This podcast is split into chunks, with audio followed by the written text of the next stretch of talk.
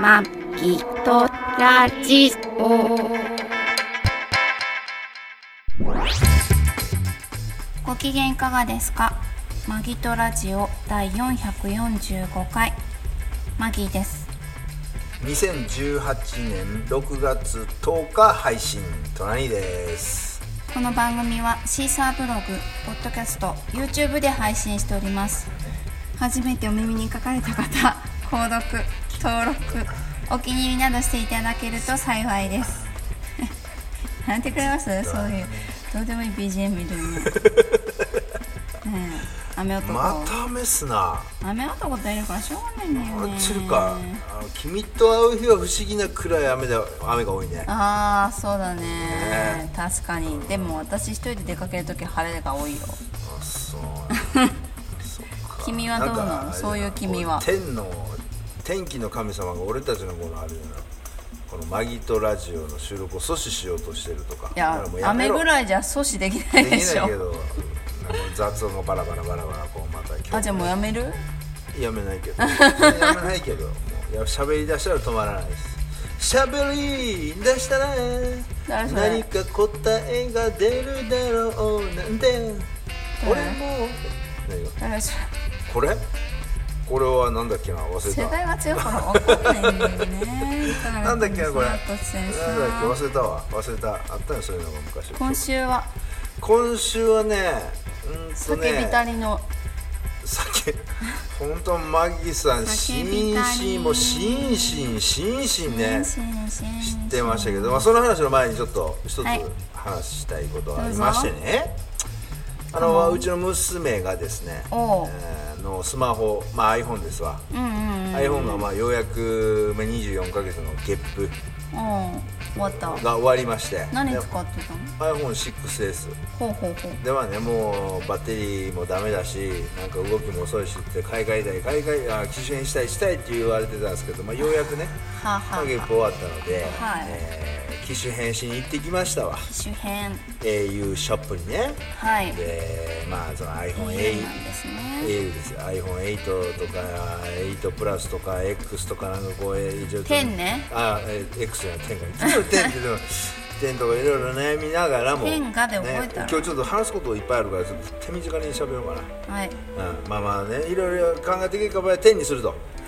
で10にするのだっていうことそういえでば営業さんにさええなまたまた違う話くんの何何いいよ営業さんに手さ短にもう超手手私じゃ短になくてはい私じゃなくて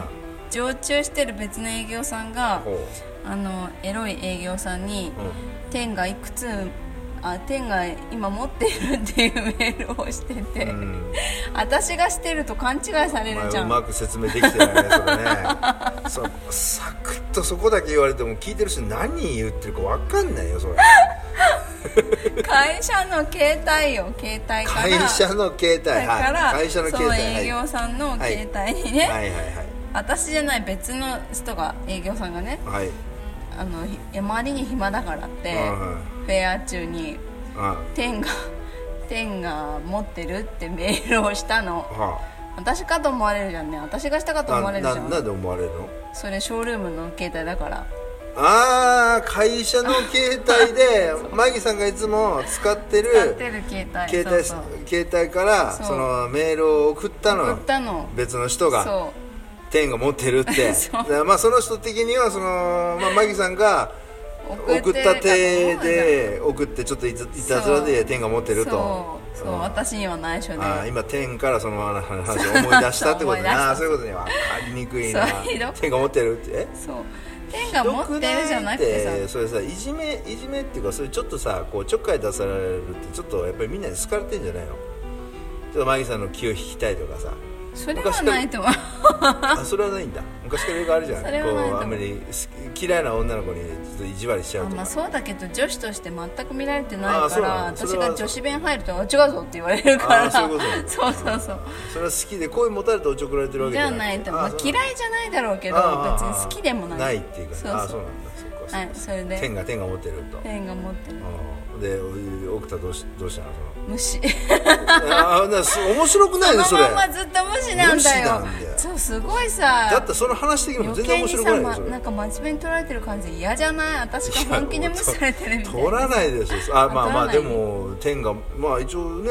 ね天が使ったことあるとかって結構ね質問されることまあ天が俺はないけど天が私のこ私が天が知らないと思ってたらしくてさその営業さんほう知ってるよね誰でもね天がもう今有名だよねねえまあ、福山雅治さんもねラジオと使かっでてんのラジオとかで言ってたぐらいあそうなんだまあうんそうまあ使用レポートとかもしてたぐらいですからだからみんな知ってますわねだよねうん、ドン・キホーテ行ったらね普通に売ってるしね売ってるよね薬局薬局でも普通に売ってるし、ね天、のキーホルダーとか作ればいいのね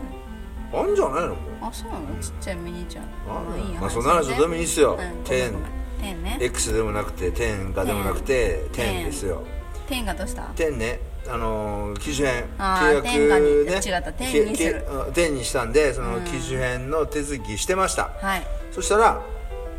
えっとこううんてあの iPhone10 のまあ金額、総金額からこうなってこうなってっていうところで、今さなんかさあなんか48ヶ月契約でさなんかこ4年う、うん、48ヶ月契約して24ヶ月経ったら、新しい機種にこうあーす変更できますよ変更して、後の24ヶ月分のゲップをもうその時になくなりますよみたいな今、うんそういうプラン今出てるじゃんはいはいはいあのい罠みたいなそうそう罠でもないのかもしれないけど罠だよ要は要はあれでしょ、話したくないうん、縛りでしょ、うんやっぱもうねあの新しい例えば今格安スマホとか出てきてるから、ね、みんながそっちに逃げないように、こあのうちでその、ね、そうやって条件いい感じ、いいかいい風に見せて、縛っていこうって話じゃん、まあ、その、まあ、営業トークはね、いやそれいいですといりませんということで、あのいつも通り今今まで通りで、24回のゲップで、であのなえなんか2500円ぐらい、はいその au が負担してくれて実質はなんか毎月機種代2000いくらですよっていうプランにしたわけですよ、はいでまあそのプランにしましたと、はいでこう金額を見てると、はいあのえっと頭金っていうのが5400円うんっていうのがで入ってパるスはうん5400円頭金5400円って書いてあるのねうんであそので5400円あーこれなんかああれかなあの機種代のさ24ヶ月で払うじゃん機種代、で頭金5400円って書いてあるからあそれでこれあの5400円っていうのは機種代24ヶ月のうちの最初の1回ですかって聞いたのねうんいや違いますとう24ヶ月は24ヶ月んでうん次のあ支払いから始まりますとなるほどねうんでこの5400円は頭金ですというわけよあうん頭金うんで合計金額がえっ、とその天のその、なんていうの定価っていうかその、うん料金を見ると22万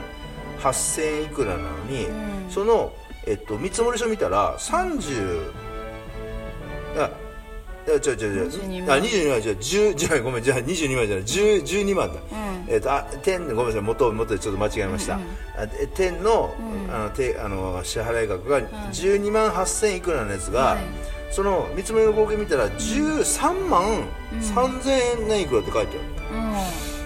あれこれあプラスこれはされて何るんだこれ何、って言ったら、うんいやだからあの頭金5400円うんうんが入りましてのこう金額ですと、うんいやいやいやいや定価いやいやだってこれ、だってススマホのあの iPhone の代金は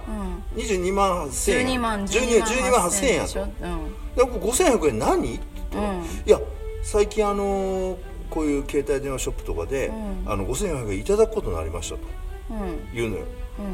うん5400円いただくうんだってな前んかねだってマミさ んさこの前さ、iPhone10 契約した時に、いらんかそんな頭金なんかないじゃんで5400円っていうのはその契約の時に払うわけよ、うんその要は契約更新の時に、だから俺がだからこの間行ったショップで、今日5400円頭金払っていってくださいって言うわけよへはえなんでそれ、あ今そういう風になってます変わったの変わったんですってでそれ何ここの店だけなのって言ったら、いやあの他のお店でもやってますと、本当それうんあので au あの au なんだけどソフトバンクさんもドコモさんも全部やってますと何金言そうの、れで頭金っていうわけよ、頭金ってそういう使い方しないよそうね頭金なんかのでなんか俺もちょっと腑には落ちなかったわけよ、でもこれつ絶対他のところでもやってんのやってんすかって言ったらやってますと、でいつから始まったのって言ったら4月ぐらいから始まりましたって言うわけよああだから私はなかったみたいそうなそうだからそうそういうのあんだと思ってだからなんかその名前がおかしいよね要はうん、だ頭金っからてそいうのなんかこの契約の時にその逃げられちゃったらみたいな逃げられたらっていうかそのなんていうのかなあの要はそのてその頭金その5400円を多めにもらってそれがそのなんていうのこう契約の時の要はてなんかこう何回になるのかなとお金にへー申し込み金とかそういうのなんのかなって言ってそういうのを全メキャリアが、うんうんまあ、そういうのを導入したのかなと思って、全部なのねって言ったらそうですって言うから、まあ俺もさもうそう言われたらそうなのかなと思っても5400円払いました払ってカードでさ変な話だね払って、でまあ契約しましたよで契約終わりましたね、で帰ってきました、で俺ネットで調べたのよ、うんまあその時なんでネットで調べないのかっていうとまあそのなかなかそその店ではさもう娘もいるしさ、で俺も時間なかったし、あもう早くやりたかったからまあ、バそうなバんバタバタバタと珍しくえだって時間なかったもん俺ああそううん、そうそうそうそうそうかそうそうそうまあだから限られた時間で行ったからで後でちょっとネットで調べたら、やっぱり、えー、と例えば au5400 円頭金とかでググったら出てくるのよバーっていっぱいみんなの納得いかないとか、はいはいわはあ出てくるのよ、ただやっぱり、もう今はどこのキャリアでも、あと例えばよ、えー、とビッグカメラとか、いうんああいう家電量販店の規約でも大体もうご最低でも5400円で高いとこだと1万800円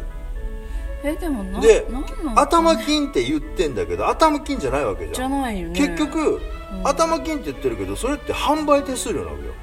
あそうだよねそう販売手そう言え数ばいい料のでねそのショップが独自に要は設定してる販売手数料ああだからていうこ店となの舗によって変わるんだ店舗によってだからそのー安いとこもあれば高いとこもあるのねへなえんじゃそれとおかしいようねんほんで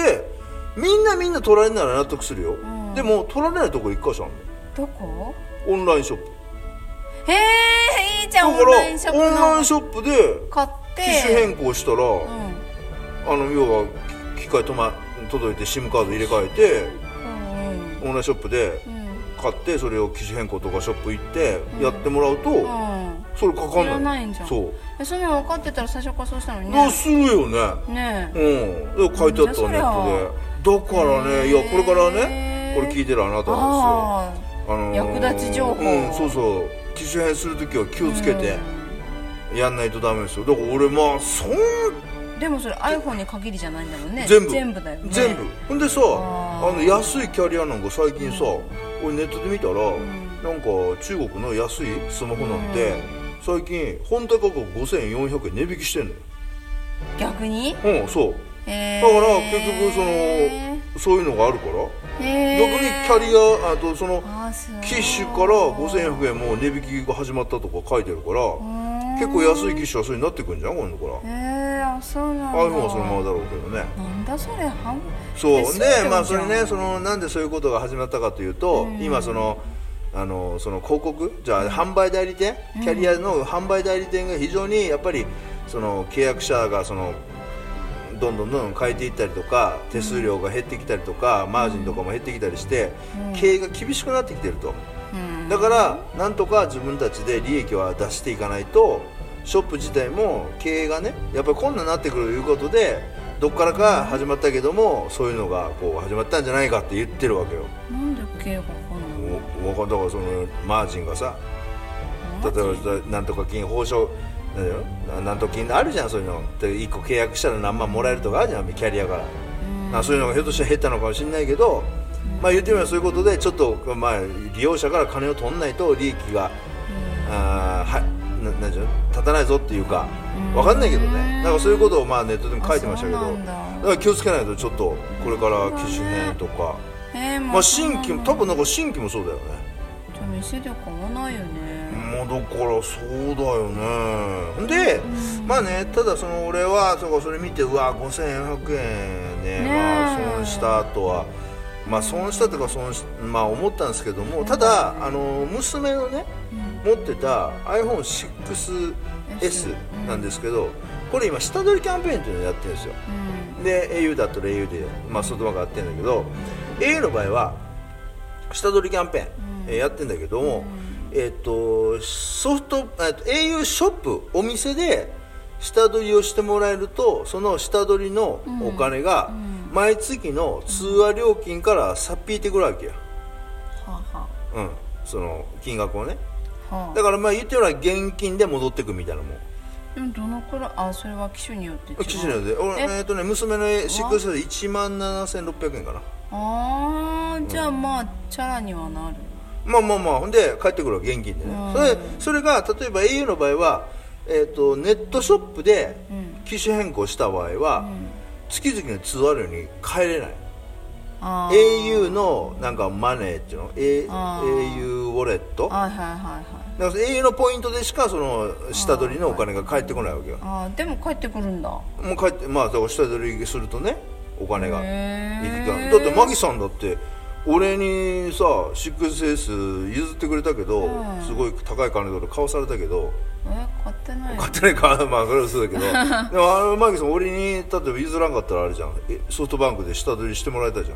ゃんうんそうあの時の値段結構あったよあれしてたよだから2万ぐらいしてたじゃんあの時下取りそんなにしたっけしたしたしたあれ私トラニーに売ったっけううん俺は譲譲ってもらいましたよ俺ゲップで今マギさんのお金払ってんじゃないですかマジで払ってますよマジでじゃないじゃん払ってるじゃんあ覚えて んのでまあちょっとそれをご馳走したりとかそういういろいろそのあるからあるかちょっらとわかんなくなってるけどいやそうそうでもちゃんと俺あちそゃうんだっとけ腹をお支払いしてますよあ本当にそうだからちょっと下取りなんだよんでちょっと今回ラッキーだったのは、うんあの娘の 6S って画面が割れてんのようんスマホの画面があんたはあのブロークンブローまあクンじゃなくて、あ、まあのブレイク壊し屋壊し屋まあでも最近さ女子高生ってみんな結構携帯のねあの画面は結構割ったりとか気をつけたりするっいていうかやらいやいやあの子自転車は壊すわ携帯まあ、そうはそうそう壊すそわう何も出してもクラッシャークラッシャークラッシャークラッシャークラッシそうャーでまあねその俺見た時に、携帯の画面がちょっとね端の方欠けてたわけよバリバリってへ欠けてたから、でもしその下取りでも欠けてたら画面が割れてたら下取りの価格がガーンと一気に下げて5000円になっちゃーうんうもう5000円半分以もう半分以下っていうかもう3分の1以下になっちゃうわけよへでもそこのソフトバンクショップあのさ au ショップの店員はそれを見て、あこの程度なら大丈夫ですよ1万7600円で下取りできますよって言って1万7600円で計算してくれたわけよへーで契約してくれたわあそうけよで1万7600円で、まあ、契約してくれたんだけどひょっとしたらソフトバンクショップでじゃなくてネットショップであ例えばそれを下取りプランでやった場合あはー例えばネットショップで向こうに au に機械を送り返してあーそこで下取りの査定が出るじゃんあその時に多分画面割れてるとかだったらあー5000 5000円になりましたっていう感じになってたかもしれないからあーそうねそうやって考えると人そうとそうそうそうねそうやって考えるとまあ下取りでねうんまあ1万2000円ぐらいちょっとまあ浮いたからまあ今回の5400円ぐらいまあ出してやるかというふうに俺は自分の中でなんか慰めてっていうかな納得いくように納得いく説明をつけちょたそうそう自分がまあ俺が損したと思いたくない自分が思いたくないよねわああかでるすよわだかからあるのちょっと本当にまあそれのことがあるんで気をつけてくださいといなるうかほどねまあ、何が良くなるかわかんないけど、うん一応知識としてそう入れとそくうのそうそうそうそう、うん、だから販売店その中だでだから販売店によってもその手数料が違う、だからその俺の場合は5400円とかでいいけど、それが店によっては本当1万円とか取るとこもああるれんでだねあのーインフルエンザの予防接種と同じだねああそうだね店によってちょっと値段違うか店によらってねうんそうだねあ店で病院によって違うから、ね、違うからそうそうそうまあそそうんいうなことがあるんで、感じはい、ねえー気を勉つ強になりまけてしたくださいとはいいうことでございますよはいねでまあ今週はねはいまたドライブにお出かけ、まあ、してましたねお出あかの、けはいまあ山山梨出身の牧田スポーツさんがラジオでもな「そうなの山梨山梨は何もねえ」と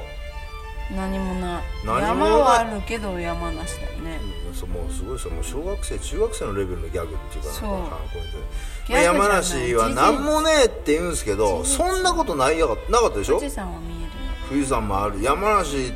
ぱいあるよいろいろ山もっていうか逆にさ山梨になんもないっていうじゃんだったらさ例えばさ東京何あんのって話だよね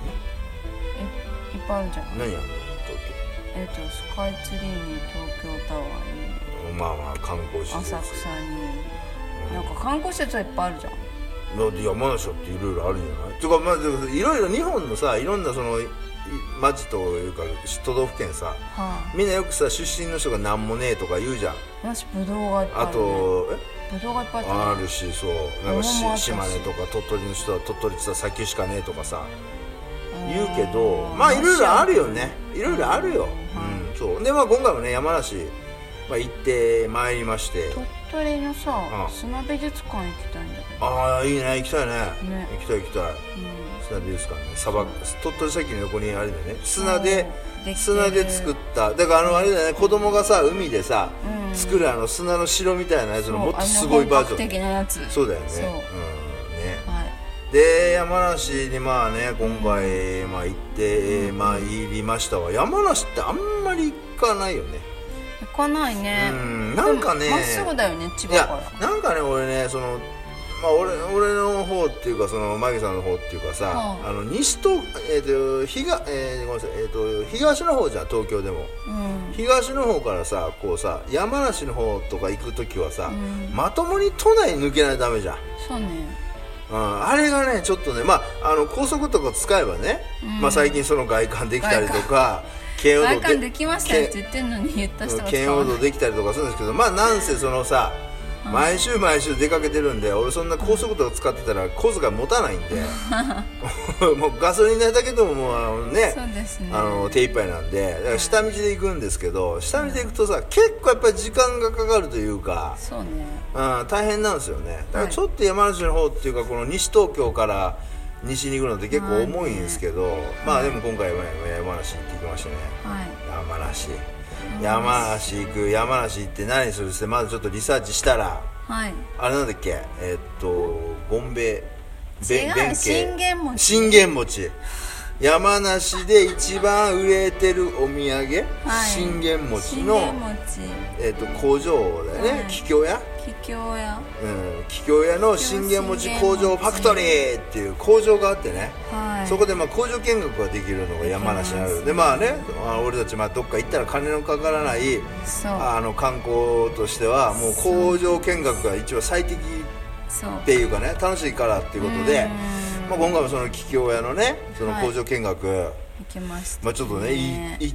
来ましたよ、うんそしたらあの、工場見学自体は大したことない、うん、工場で面白かったじゃんでも工場見学もあれ まあね見たいの面白いけど、説明はないよねあそうそうあのんまりね、えっ、と、ゴンベ餅。じゃあ電気信玄餅あ、信玄餅。信玄餅って、まあ、あ のもう書いてたけどあ、 さあ、ありがとうございはます。信それ漢字で書かれたらさ余計わかんないから信玄ああ信玄ね武田信玄あ武田信玄の信玄だそう二万さんあ そっかあれこっちそあうだけのど山梨って言ったらねたか武田信玄がねあの牛耳ってたとこですけどそう信玄餅信玄餅 はいあのー信玄餅ね食べられたら見た方いらっしゃると思うんですけど、あのこうなんちゅうの餅をさ、はいきな粉とあとそう黒蜜が乗っ黒蜜ててつけて食べんので上にあのセットってさどこでもあるよねいや、あのでただ信玄餅はあれはきな粉がたっぷり入っててうまくあれをあトットにもあんのあそううまくあれを食べないと、ふっとかって拭いたり、ちょっとむせたりしてゴーッとかするとあのオフィスのお土産をもらってオフィスの上であの机の上で食べてるうときな粉がバーって散るっていうので結構有名なあれあるあるそれ話なんだけねど、大風呂敷鳥取でもああだからそうみんな大同体じなの大体だから作り方パクってなんじゃんる一緒なうんのどっち赤が先福なんだろう赤赤福餅あーに似たやつもあったりとかさそうだあよねとそうそうそうそうあの何だちょなんとかサブレとかさあゴひよーことかねゴーフレとかなんかそういうのとかさあーあるよねあるじゃんいろいろお土産ってそうまあその似あたものばっかのり信玄餅ってその外のパッケージがねこうちょっと手でこう結びむむ結んでるこうふ包装紙をこう結ん風呂敷を風呂敷まで結結んんででる感じうんつまようじで刺してるみたいなやつだけうんどうんうんそのね包装紙をこう結ぶのがいまだに手作手業でね作業手作業で結んでる手作業すごのが、かあったねの工場の上からね見下ろせるっていうか見ててはいなんか「はっはっはお労働者諸君頑張れよ」みたいな感じでちょっと見 何様ちょっと見下せるというかみあ見下せるって言い方もあるやうん見下ろせるっていう感じ見で下ろしてはいみんな一生懸命ありのちょこちょこちょこちょこそうさいろいろすごいよねそうそうそう手動かしてまああのタイムあのインスタグラムでねちょっはいとタイムラプスでのあ載げせよよううかかななとと思思っっててまますすけけどどもはいあれよく楽しかったじゃんなかなかねあれ面白かったうんもでう黒道をさバーっとこう上から上からね持持っっててっいっさクててレーンで持っクレーンてで持バってシいャっーてって落としてね配ったりとか、あとは機械がねやっぱりきな粉にまぶしてるから、そこら中そうねすんごいきまこまぐままみれにきな粉機だら械けがなっててなんかその辺だけちょっとね茶色に機械がなってたりとかしてましたけどそもう人のエプロンもちょっと黄ばんでて、そんでその信玄餅ファクトリーであのそのアウトレット、そのこうえなんだっけ工場、えっと工場の横にあ社る員販売2分の1っていうブランドかなんか作ってるのねうんブランドなのあれブラそうそうあれねブランドなのそうブランド名前なのそういうへーでそのこう、えっと社員販売2分の1かなんか社員販売だったっけなんかそういうので、であのー工場の横で賞味期限が結構短くなったやつを半額で、そうね結構半額でみんなバーッと売ってるのね、うんでブワーってみんな群がって群がってそれ買い物しててねっていうか大体そう本日中みたいなのばっかりだったけどまあそうだねそうだね、でその中ではいうんなんと目玉なあのイベントがやっててそう毎日ん開催ですけども、はいえー信玄餅詰め放題詰め放題ねなんと220円そう最220円高だだよくさスーパーとかで、あのえっとバブピーマンとかイオンイオンとかだとあピーあピーマンもあるあしーなんかおい詰め放題バブをねね詰め放題500円とかやってたりあるとか、よねそういうイベントあるじゃんオープン記念とか、あれの信玄餅をね袋に詰め放題で詰めれるっていうのがはいあってほんであれもね、あのなんなんていうのその毎日その人数が違うんだよね、うんあの今日今日はその人数が100人とあかあそうそうそうえっ、とね昨日は日によって80人だと違かうそのね、うんその詰め放題できる人数が日によって変わるわけよそうでなんですよなぜ日によって変わるかっていうと、うんあ多分ね分かんないんだけど信玄餅その信玄餅がバーっていろんなところお土産物屋さん出ていにくよねバーって出ていくはい出ていくけども、うん多分あれってうん信玄餅その店に置いてそれって多分店の買い取りじゃないんだよねあれああお貸してもらってるだけ多なの分かそう委託販売でもないんだろうけどお貸してもらっててっていうか多分お置く量ははい信玄餅桔梗屋が多分決めてて、あーお宅には例えば30個やったら30個置いてくれと。あーで例えば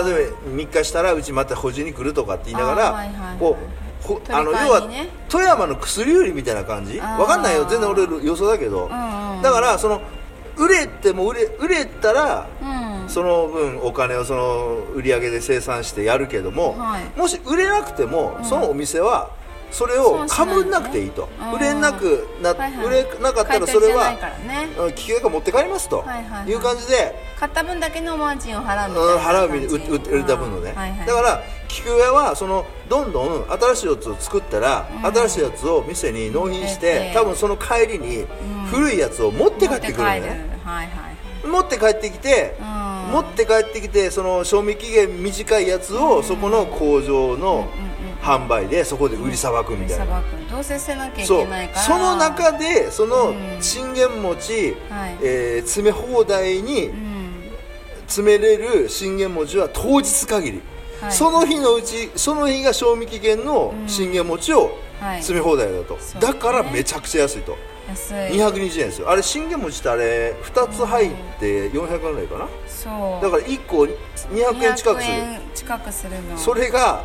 何個18個ぐらい詰めれるんだっけ袋うに、んうまい人はうまい人はねまあでも軽く詰めても10個は絶対詰めれる感じ、うまいね見た目そう、うんそれがその袋にね十何個入れてて220円とそそりゃそうだよねもうだってその日にさそれさばけないとそうだよね捨てるだけじゃんだ,、からしうんその桔梗屋はその日、っていうかその何日か前から返品で持って帰ってきたものを、売りさばいて、あのひゃ半額で工場で売りさばいて、でさらにさらにもう今日、てかああの日次の何日はけなきゃにいけないのはけなきゃいけない数が大体もう出て揃っててその分で大体な人数割りして割今りし日ては100名そう今日は80名っていうことで、ね人を入れてやらすってあのシステム考えたね考えたね捨てるよりいいもんねえらいだから人呼べるしそのお土産物屋さんもリスクないじゃんうそうだねだからき菊屋の信玄餅は、要はその、まあ、特約店みたいになったら、もうどんどんどんどんさ、店に置いてもらって、まあ店に置いとくだけいいわけよそうだねねまあで場所がいるけどそれわだかけるよそうそうそう、んほんで別に売れたら儲けもんで、そうだね売れなくて在庫残ってもそれは菊屋が例えば引き取って持って帰ってくれるんだから、うんうん捨てるわけもないしいいねね社員あのその店員がさ自腹切るわけでもないしそさうだよね大中自腹切るわけでもないし、で多分プランだと思うんだよねわかんない間違ってるかもしれないうんだからそれでね、そので桔梗屋旧屋でねそれで全部さばくとうんでそれがねすごい人気でね多いよね平日でもなんだっけあれ9時半からその食べ詰め放題スタートでも、うん朝7時整理券はんね整理券を配のるのがなんか8時半とかなんか早いんだよねあー配るのはい、いいつかは分なんからかなかったけど、うん、だから結で構も並ぶのはもう6時とかぐらいから並ばないと並んでるとかってダメだっていうのすごいよねね面白かったまあ俺は当然行った時はもうもう全然整整理理券券終わはっないてですてっていう感じでね,、そうですねなってましたけども、うん考えたねああいうビジネスそうだね面白いねで結局さ人来たらさ、うんそれだけで終わんなくて別のものも買って帰るもんねまあそうだだよねそうだよねうんでまあなんか聞いてみればその工場見学か工場ファクトリーで工場のその、直売うん所みたいなので結構この桔梗屋のここが結構走れっていうか走走あー走うんなんかやり始めたのが早かったみたいはでいはいはいあーそうなんなんだかここをビジネスモデルにして他のとこアウがトやレットでアウトレスやりだしてるみたいなことを売るって自いうの分ね自己ああ言ってた自自称称を書いてましたけどね、はいはいはいうんまあそういうのを見たりとか、でまあそこのね信玄餅その詰め放題のところにね人がちょっと並んでたんで、はい今日何時に来ましたと聞いてちょっと聞いたちょっとインタビューしてねスタねあそうだあのそのーうんあれだ詰め放題の時の、うんあのアナウンサー店員の人の、あの結構面白いアナウンサー俺録音してるからちょっと聞いてもらいましうんょうあそうですはい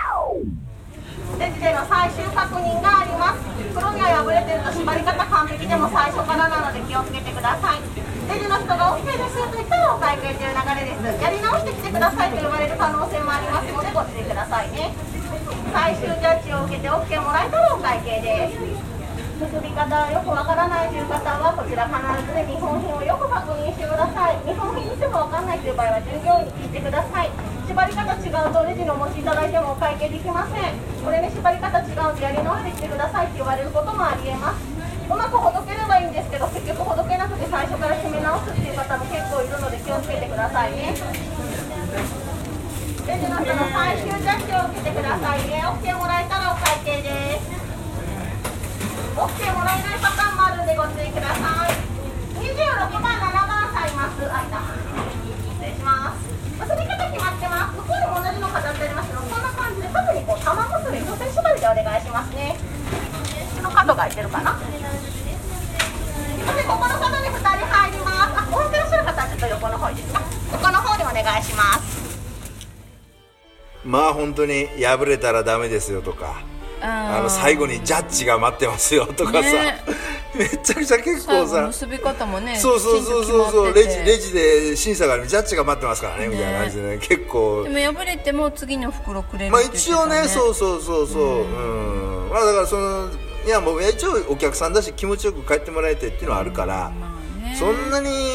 強くはないんだろうけどそうねまあなかなかいろいろ注意事項喋ってましたけ一応どまあルねールがあるそうでそのねあの来てた人にちょっと俺インタビューしたらね一人ね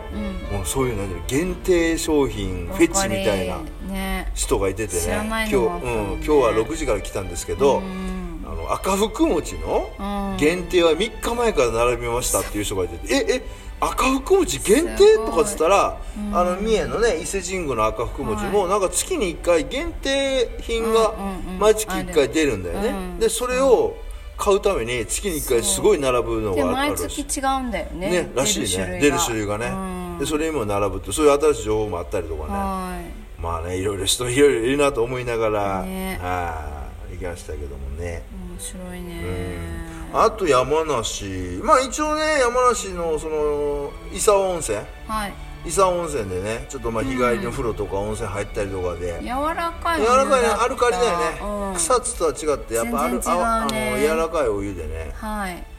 それでもすべすべにはねすべすべになってね気持ちよかったのと、うん気持ちよかあとはね、もうマギさんもう今日は飲み飲み飲みまくりで、うんもうワイナリーはいワイナリーねワイナリーいがました2箇所か箇所モンデ酒造もんで酒造もんでも揉ままれれててもんで違うかそうだよねモンデ酒造株式会社ちょっととマルス山梨ワイナリーマルス、マルスパルスまえパルスパルスピピピじゃ違ないうマルスねマルスそうマルスとマルス2箇所ちょっとねそうですね行ったんですこけれどマルスの方は本坊酒造さんっていうのうかなーんそっかそっか、はいなんか伊佐温泉の駅前もすごい綺麗になっててねうんうん、うんね駅も綺麗だったねえあのなんだっけゲッツなあんだっーけお菓子屋さんね新月なんだっけなんとかゲッツっていうそうそう花月じゃないななんだっけなそうなんだっけしええー、なんだっけ清月清月、はい清月ってね お菓子屋さんもねお菓なん子屋さんか綺麗なとこできててコーヒーとかお茶とかそうあ自由のに飲めて試食そうもなんでねすよさせてもらったりとか言って三種類お菓子食べさせてもらっね、あのて、伊佐温泉の駅前も四種類だうん綺麗になってたんですけど、まあそのねワイナリー行ってワイナリーでね、試飲もしたりとかしましたね工場見学って言ってもねちょっうと、んまあの自由にご覧くださいみたいうん、なそうだねちょっっと一応置いてあるんでみたいな感じであと、はいあの地下貯蔵のね場所をちょっと降りていって、貯蔵してるとこ見たりとかね、まあしたりしましたけども、ねまあやっぱりああいうビール工場のさああいうちょっとエンターテインメントしてるような工場見学とはちょっとやっぱり違うというか、やっぱ企業のねくるあのレベルも違うし、まあね大きさもちょっうとん、違うし、かけてる経費経費も違うしね。まあねキリンとかね、札幌とそかうとそはうそ違ういそうますよ違ねうからね、そうそうでもなんかいいんじゃないちょっとこ個人商店じゃないんだけどさ、うんちょっとそれに毛が入ってるような感じでさそうだね昔から頑張ってますよ的そうだなねうん感じでさ、ね、まあ一応ワインは結構いはいろいろ試飲できて、できましたねでここのなマルマルうんとマルス、マルんま、マルスマルスワインマルスワインと、はいあとえっとモンデモンモンデデ酒酒造造は、はいあんまりね試飲バカバカしてても、あのその買ってくれ買ってくれ的な教はなえいですよ的なこともだからなくみんてなさバス来るからあそうだねババススががすごい寄ねるからその人たちが買ってってくれるかあらあーそっかそっか特にうんじそゃうだなねいかな、うんやっぱりああいうあの観光バスが夜ちょっとちゃんとあのビジネスができてんだね絶対買っそういうのがねてくれるからさ、そこら辺がそうだねでバスのうんちゃんにねちょっとそうそうちょっとお土産お土産渡して渡したりとだからか困んないんでしょ多分ねそうだよ個ね人の客が来て何も買わわなかったとしてなも、そうだよねうんって言いながら買っちゃいましたけどね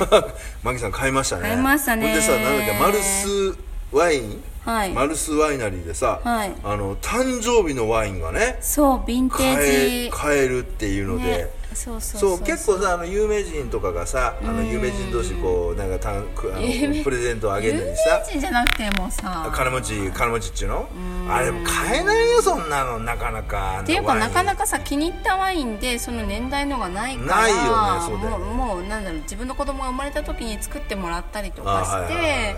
うん、それをなんかねちょだっからとつって家で置いていてもさあれちゃんと低温でさいやちゃだかんらと頼んでさ置いといてもらうんだあよ置いといてもらうそうのそうそうそうそ子れも供の頼んだやりつそをうそうそうそうそれもっと高いでしょ10万ぐらいするんじゃないの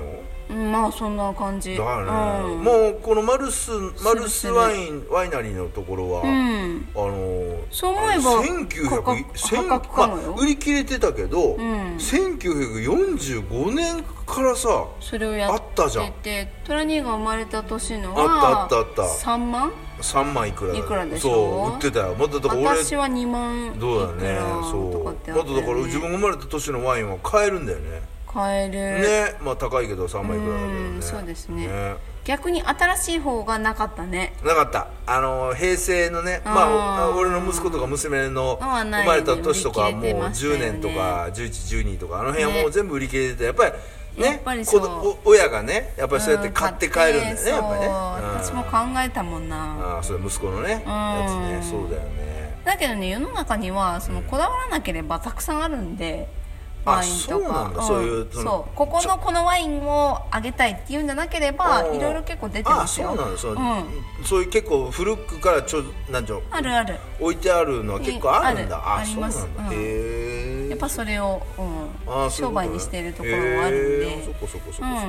りますよあそっかうんねまあそれで結構楽しんでそうでもここのそのワインが美味しかったからビニョデマルス微に微微妙えビニョデマルス違微微微妙なマルスうよビニョデマル微ス妙でマルス、はいマルスっていうワインをねこれがね美味しかったなんんかだよね紳士とマギさん高いのにね買う買うっつってそうそうブ買ってラまンしたけデどーが入ってるんでそうだなんかブレンディとワインだよねそうだよねブランデーとあブレとンデーはとリスピリッツスがピリ入っッてツてが入れてて入っててでアルコール度数が20%アアルコール度数20%のワインってすごいよねでもねすっごく美味しいあのそういいね深みがあって俺はもうごめんなさい運ね転ドライバーだから飲めなかったんでだから、あのあなたの誕生日に開けましょうああすみませんありがとうございますありがとうございま すねワイン をそう誕生日に開けましょうあなたの誕生日にワワイインンををみたいな そうそう開けましょう俺の誕生日年のヴィンテージは買うお金はなちょかっとったっていう高かったね まあねそうだよ ね3万はちょっとパッと出せないねねあの当たったらあ宝くじね大体それであなたまとめようとしてるからねそうそうね当たったら買いましょう、まあそれはね楽しみですけどうねん、でまもあそ今ん度なことが行あったりてとかさ、うんなんかちょっとね電車で行ったりとかなんかした時にシーンとかさまあそうだよねシーンができるのよねその誕生日ワインってねああできるねあの高年いけ代ものどがあるけどそうだねまああ、えっと、そうかちょっ自と分のた1800円とかうん2000円ぐらそういそうそうそでうだよね年代によって違うけどそれぐらいで一杯ちょっとグラスワイン飲めるか多ら分そうだね 10cc とか 20cc そぐうらいだはね飲める試飲できるんだろうねうんあとほら人気あるって言ってたさ駅ああ駅にね伊沢駅でうん伊沢温初泉め駅にねて駅でそういうシーンはシーかンりじゃないのわねえっと有料のうんちょっとわえっと200円とか300円だっけうんで飲めるねところがあるからそうだね、うん、試飲のそれをワイン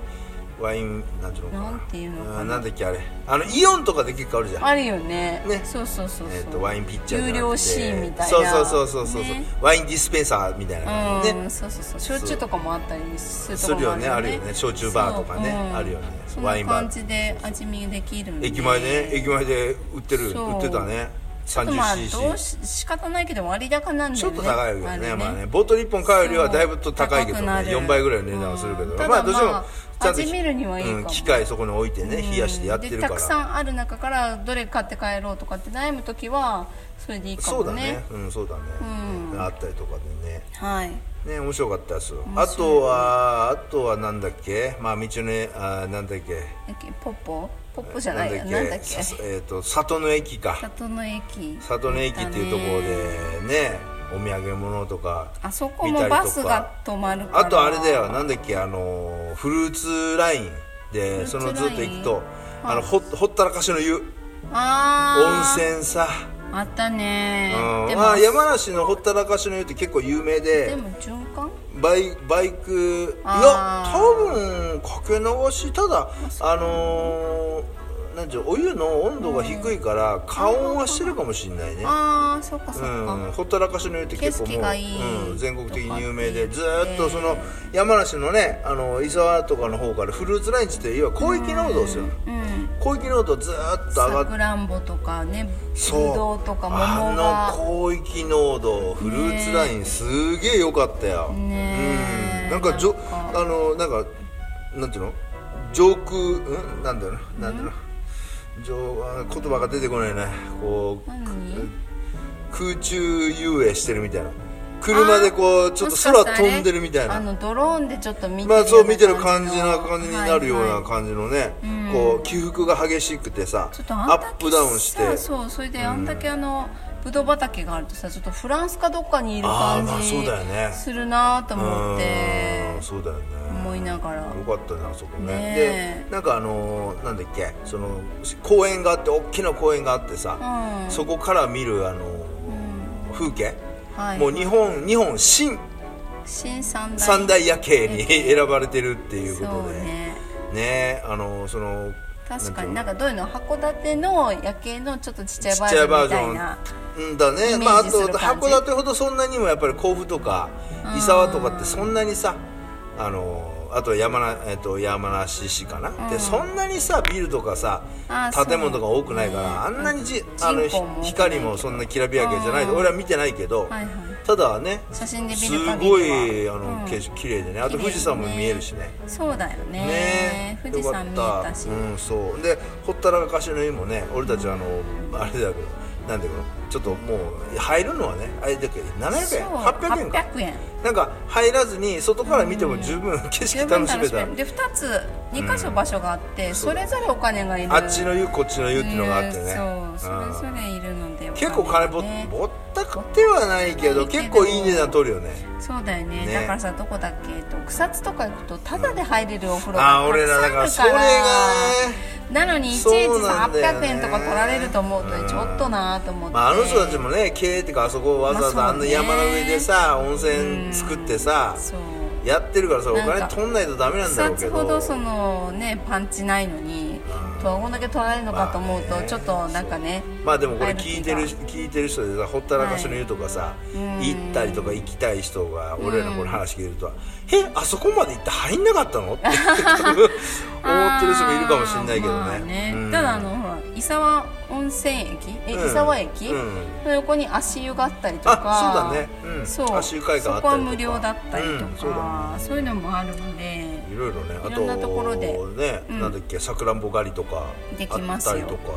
ねなかなかちょっといい値段はしますけど値段はするけどねはい、え40分で2000 2000円円かな、ね、まあでもいちご狩りでもそんなもんでしょそうねうんまあそんだけ食べれるならやってもいいかなとそ思ううけだどマーギさんやるやるとかで俺ちょっとそそんなさくらんぼ好きでもないか桜らんぼでも半分でいいと思っちゃった20分ああー1000そうだね円で20分1000とかねそうでもそれれだとね多分みんな食べれる感じだからそうだ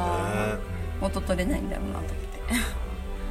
まあそんな感じでいろいろね、はい、うん、行くとこいろいろあって最後のあのなんだっけおさそう酒屋さんも最後ね楽しかった、よし行くぞいたじゃん吉幾三だ よ本当に山梨によくしよし幾三がいらっしゃったわよし行くぞがえっ、と笹いた笹市笹市酒造酒造さんねね、あの国道20号ね、はいあのずーっと甲府の方から、うんあのずーっとまたあの東京の方に戻ってくる時に、はい山梨の大月にインタねー大月のところに、うんあの笹市酒造っていうね、はい酒造蔵元のね工場があって、そこで、まあ、工場見学みたいなのができるので、はいそこをちょっと覗いてみたら、うんすごい喋りが流暢なねそうおおじじささんんががねいてて、で顔がよし行くぞ似ててね似ててそうそう喋りちょっとうまいなうまいなでとで思っねてたんです試よね飲してきますかって感じでマギさんね、んあのそのサザエ市のうん本醸造のね、そう大あじゃあ本醸造じゃない 本醸造は当然ね違う大吟醸の大吟醸大吟醸のそねう試飲させてもらったりとか三種類そ飲んうで新酒の飲んだりとかね濁濁りり酒酒ととかか飲ませてもらっ飲てませてもらでってこの人ねなかなか喋り面白いなで「よし行くぞ似てるよし行くぞ似てるって言われません」っつったら「さあなす歌の下手なよし行くぞです」とか言って、ねそううん話うまいなと思ってすごい慣れてるなと思ってたでそうで工場見学ちょっとしたいんですけど、あじゃあこれからあの、団体バスさん来られるんで、うんじゃあ一緒にどうぞって言っ一緒にどうぞとかってね言ってくれててあそうなんですかそうほんで団体バス来たらその人が先頭切ってね、うんこそうハンドマイクつけてハンドマイク持ってその人がバーってだ団体さんを言ったんねだもんねそうあの精米所の方持って案連内してれてってねそうそこでこう、せね精米のねなんで米は、そのどんどんどんどんそのちたくっちさゃんく削ってたくさん削って、ねあしないのとちっちゃくしないとダメなのかっていう生命、うん美味しせい説酒明がとかそうできないあのとかそとのか生命し精米した時のその出たかすあの、なんていう削削った、うん何に使われる何とか使うっねていうのもいろいろ説明したり第三段階まで削られてそうそそうそうれぞれ使い道があもっうてすみたいなんごいね面白く喋っててねねえあれ絶対行ってねちょっと見てほしいねねちょっといいようんねそうそうそう 本当あこれをしてるからうまかうっまたんかでっすたんねだってそうそ言っのたんだねけど団体ね客相手に話してるからねねこの人面白かった慣んだれよてると思ったよねそうそうそうそうそうね楽しかった、あの佐笹市酒造もねなかなか面白かったでよもね笹市酒造さんでね一番私が気に入ったのはね濁りワインだっにたの濁りワインねワインだったのあよーなんか濁りあー日本酒のそう日本酒のとこなのに、ワインが美味しかったからちょっといいやでもねマギさんねあそこのね笹井酒造で飲んだ、はい大吟醸とか吟醸酒飲んだじゃん、はいはい大吟醸とか吟醸酒ってあんなもんだよ味なんかすごいあっさりしてるとか言ってたけどいやでもさ、うん私飲みやすいんだよも知らないわけじゃないけどあーさそうか知らないわけじゃないかそうかそうかそうかもうちょっとこう特徴が欲しいなとあ思ーっそてうすごいね、う美味しい水を飲んでる感じの味ああもう水なんだアルコール度数を感じないのねあーはいはいでもう水水に味がついてる感じあーはい香りがちょっとフルーティーって言ってたじゃん、はいはいはいはい香りがちょっとこうほわっときて、うんっていうあーさらっとした感じだからう私はどういうんだろうこう舌の上にうまさが乗っかってくるのが好きなのね、あーはいはいだからちょっと物足りなくあてあそうなんだそれに比べてそのあの濁りワインは、ん濁りワインも結構昔から作ってるって言ってたそようだねうん、ワインもそうあの昭和初期から作ってる作ってるって言って言たあれははあのちょっと苦みもあってーんあるんだけどこう甘さも程よくあってうーん食前酒にって言ったけどあ本当にこれちょびっとずつ毎日飲みたいなって思うぐらいのあそうなんだへうんうんワインだったうん濁りワイン美味しかった濁りそうだ濁りワインんああそこそこそこちょっとか買いたくなったけど、その前にねもうちょっ1と高いの本買ちょっってとあったからね買っちゃったんでもうちょっと今日はと思ったけど、うん、美味しかったですよそうっすかはいねまあそうやっていろいろ一日でもね結構楽しんではい行ってきましたねで楽しか喋ってたらすっげえ時間がそうだねやばいなこれ編集で入るかな俺朝頑張ってください だいぶちょっと音質ちょっと落とし気味にやんねえだろうかもしれそうなですいしねでもいろいろねまあ伝えたいことそうがだあるねから楽しめましたんではいはいじゃあ今週もこの辺ではいお相手はマギーとトラニーでしたご愛聴感謝です